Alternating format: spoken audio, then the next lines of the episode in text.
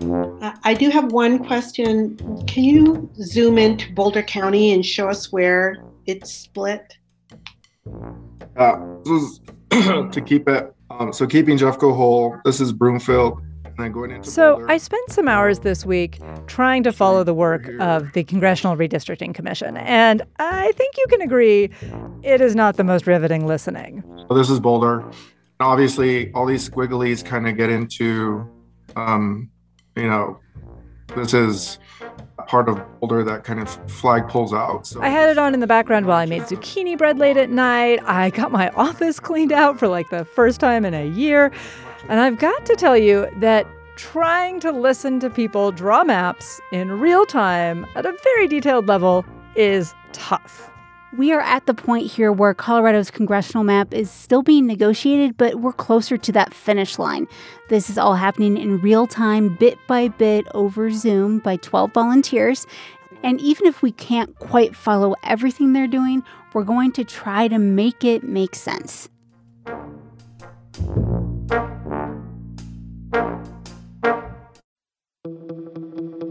This is Purplish from CPR News, a podcast about Colorado politics, policy, and for as long as it takes, redistricting. I'm Bente Birkeland, and my co pilot this episode is actually CPR's public affairs editor, Megan Verlee. So happy to have you here. It's kind of exciting to, to have the mic in front of me turned on for once.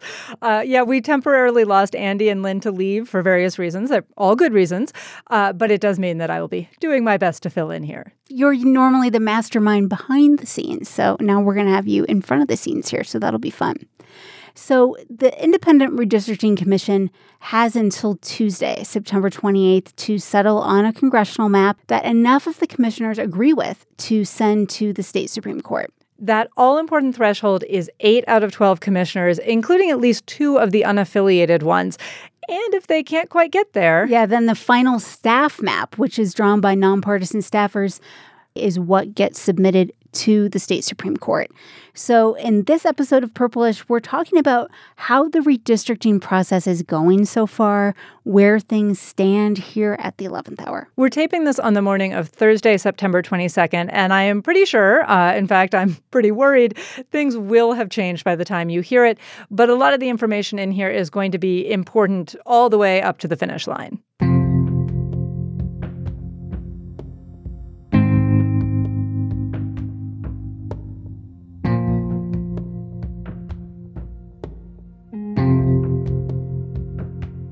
Throughout this season of Purplish, we've been really trying to capture why redistricting matters and, and who it matters to.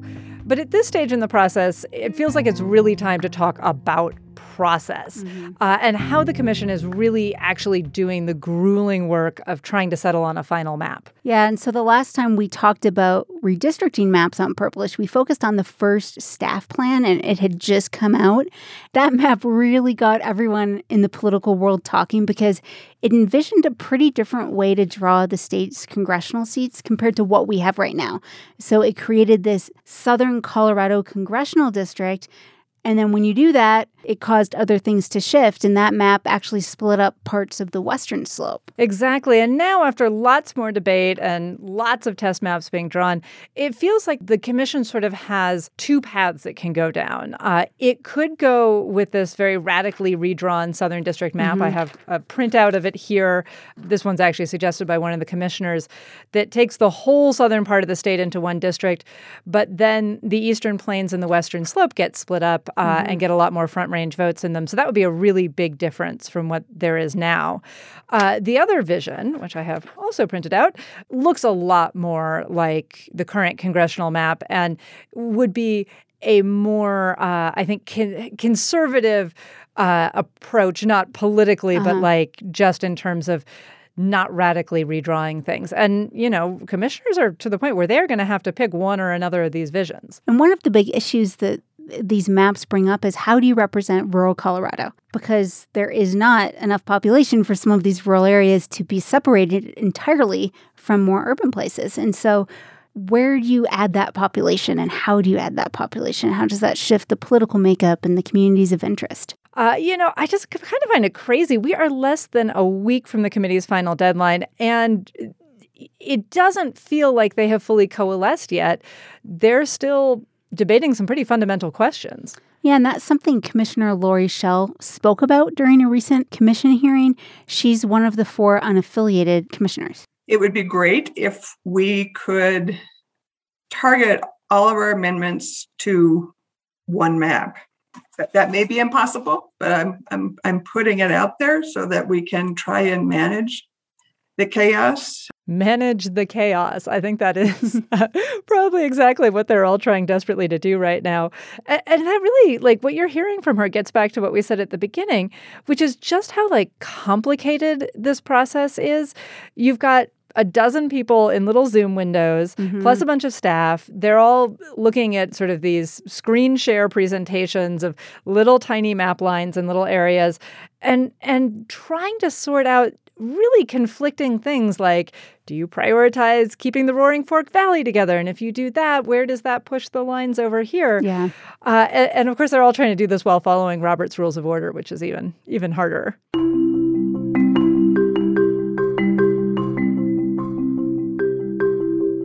Have to admit, and it's hard saying this to my editor, that I have not had time to watch everything the commission's been doing. I am totally okay with that. You know, if you are able to follow every meeting, I think you can see that transparency is a, is a major part of what these independent commissions are supposed to provide. The communication they're having uh, among various commissioners is supposed to occur in public. Which is sort of fascinating if you realize that in this state until now, and in pretty much every state that's not using a commission, mm-hmm. which are the majority of states, it's state lawmakers drawing these lines. Exactly. And they're doing it behind closed doors with input from party officials to maximize party advantage while not looking like they're maximizing party advantage. And so all this stuff that that used to happen in secret is happening in these meetings. Now, different motives. They're trying to mm-hmm. to match the constitutional criteria which do not favor partisan advantage it's really different to watch people have to do this in public instead of just popping up and being like, okay, here's our map. Mm-hmm. Yeah. And even though when state legislatures are doing it, they could take public input, you know, that's kind of baked into this process. And you know, I, I, definitely have gotten a better sense of how people living in different parts of Colorado view their community in relation to, you know, who they feel like they're affiliated with and how they define kind of their sense of place. We get to see that in some of the public comments. Bente, you've been covering Colorado forever, so I'm curious, like, what did you learn about Colorado from this process that you didn't know?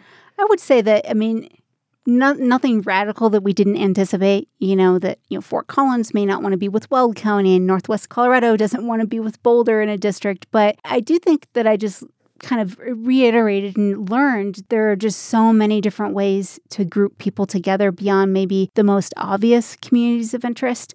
And so I, I, think the commissioners do have a tough job because there is absolutely no way to make everyone happy. It's interesting when you talk about communities of interest. I'm going to sneak in that, that one that I'm a little fascinated by is one of the maps purports to be a headwaters map to like break up the state by river basins, mm. which is not a community of interest that gets talked about a lot, but putting on my nerd hat here, I think John Wesley Powell actually said that's how political lines should be drawn in the West. So, hmm.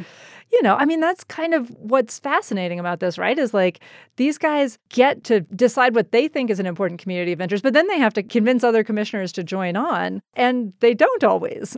Yeah, and I think part of it not that it comes from ulterior motives to benefit one party or the other, but certainly people who are advocating. I mean, this is a political process, right? So, which community interest are you focusing on and how does that benefit you? And there was one part during a hearing where commissioners were going through all the public comments, and uh, one person had separated them into just different categories and themes, and it was really helpful actually. And they were looking at which comments were maybe more form letters using the same language and who they were coming from and they were deciding how to value those comments you know whether it's more organic or part of an organized campaign. That really goes back to some reporting you did early in this about the lobbying efforts that eh, these commissioners have to try and figure out what is a concerted effort with a partisan lean and what is like an organic community that is trying to speak up for itself. How are they, how are they trying to parse that? I think that if, if things are coming from individuals, I don't think they're trying to say, you know, it's less valuable if you're a member of the Democratic or Republican Party and someone reaches out to you, you know, you're a a volunteer, you're really engaged, and it's like, hey, here's some language we're suggesting people use. And you're like, okay, sure. You may agree with that. Someone suggested it to you, but that's what you support anyway. So I don't think they're trying to say, you know, that's less valuable than if a person just came up with that on their own. Interesting. Well, we're nerding out on the process and all of that, but I'm guessing that a lot of people listening really just have one overarching question, which is also the overarching question for the political minds in the state, which is when this is over, how many Republicans and how many Democrats will Colorado send to Congress? Yeah, I, think you're right. That's that's top of mind for us locally and nationally. And one of the kind of frustrating things about watching the redistricting process is when commissioners propose amendments and changes to maps, there's a delay before that information is available about what it does to the political makeup, like how competitive a district is. The commission is required to consider competitiveness, but it's not one of the, the top things they have to consider. So it falls lower on the list when they meet all this other criteria. Although, when you listen to them, I think they talk about competitiveness quite a bit more than its profile in the list of criteria, which is uh-huh. kind of interesting. Like, they're clearly thinking about, well, how many competitive districts would there be in this map versus that map? And then there's like a lag time before they even know really what they're talking about. Uh, I-, I watched one of these moments play out pretty late at night in one of their meetings where a Democratic commissioner has been really pushing his version of the map, and one of the Republicans pushed right back at him. Problem with Commissioner Tafoya's plan is it makes all of the previously conservative districts competitive and further solidifies the ones that are not conservative. That is the epitome of partisan gerrymandering. You can bet my ears perked up when I heard one commissioner accuse another of partisan gerrymandering. yeah. And sure enough, Commissioner Tafoya, the Democrat, was very upset with that characterization. For him to accuse me of be of gerrymandering, that is absolutely offensive. And for him to say that this is that he wants these two things to be quote unquote competitive before communities of interest, before anything in the Constitution, that is that is problematic. And what came next from this is this moment that captures like how much stress they're under, how difficult it probably is to work across party lines on this, and all the things that like they're balancing with each of these maps. Thank you. Hey, hey, hey, hey, hey, hey, both of you. Hello, hello, hello. Is offensive. Hello. I, would ask for you as chair to actually recognize that we should not be making those accusations to anybody and Madam that is Chair, what my and Commissioner me, Commissioner I Leone. Apologize. I will apologize to Commissioner Tafoya if he believed that that comment was personal. It was not. That was Commissioner Hare, the, the woman you heard speaking there, who does chair the, the commission. She's unaffiliated and clearly, at times, tempers run high after hours and hours and hours of meetings. Mm-hmm. They are under these time constraints. And I think we all know when you have the deadline, that's when they have to get the work done. Not that they haven't been working really hard on it, but when you have that fast stop, it kind of makes it real that they've got to come up with something really soon. And what you hear from them also is a real understanding that they are the first commission to do this. And if they don't get to that supermajority and they just let a staff map go to the state Supreme Court, I think they'll feel that they failed. They carry that weight on their shoulders, and I think it will play out a lot in these final discussions uh, and how much people are potentially willing to compromise with each other that they really want to be able to put their stamp on a map. Yeah, and the next few days we'll find that out. Um, over the weekend, they'll be offering their amendments, and then a couple days later is when they'll get a chance to vote on amendments to maps. And I think you're right. I was talking to one of the supporters of this new process who worked on the campaign to get voters to approve it, and he said that not that it would be a failure, but I mean, the goal is not to have a staff plan be the final plan. The nonpartisan staff doesn't want that. The commission doesn't want that. So I, I do think personally that they will come together on something with a supermajority. Well, the next time you see us in your podcast feeds, I suspect we will be coming to you with an answer to whether or not that happened. That's it for this episode. We'll be back in your feed soon with more of our deep dive on all things redistricting. Purplish is a production of member supported Colorado Public Radio. Learn about becoming a member and join today at cpr.org. I'm Bente Birkeland with my colleague Megan Verlee.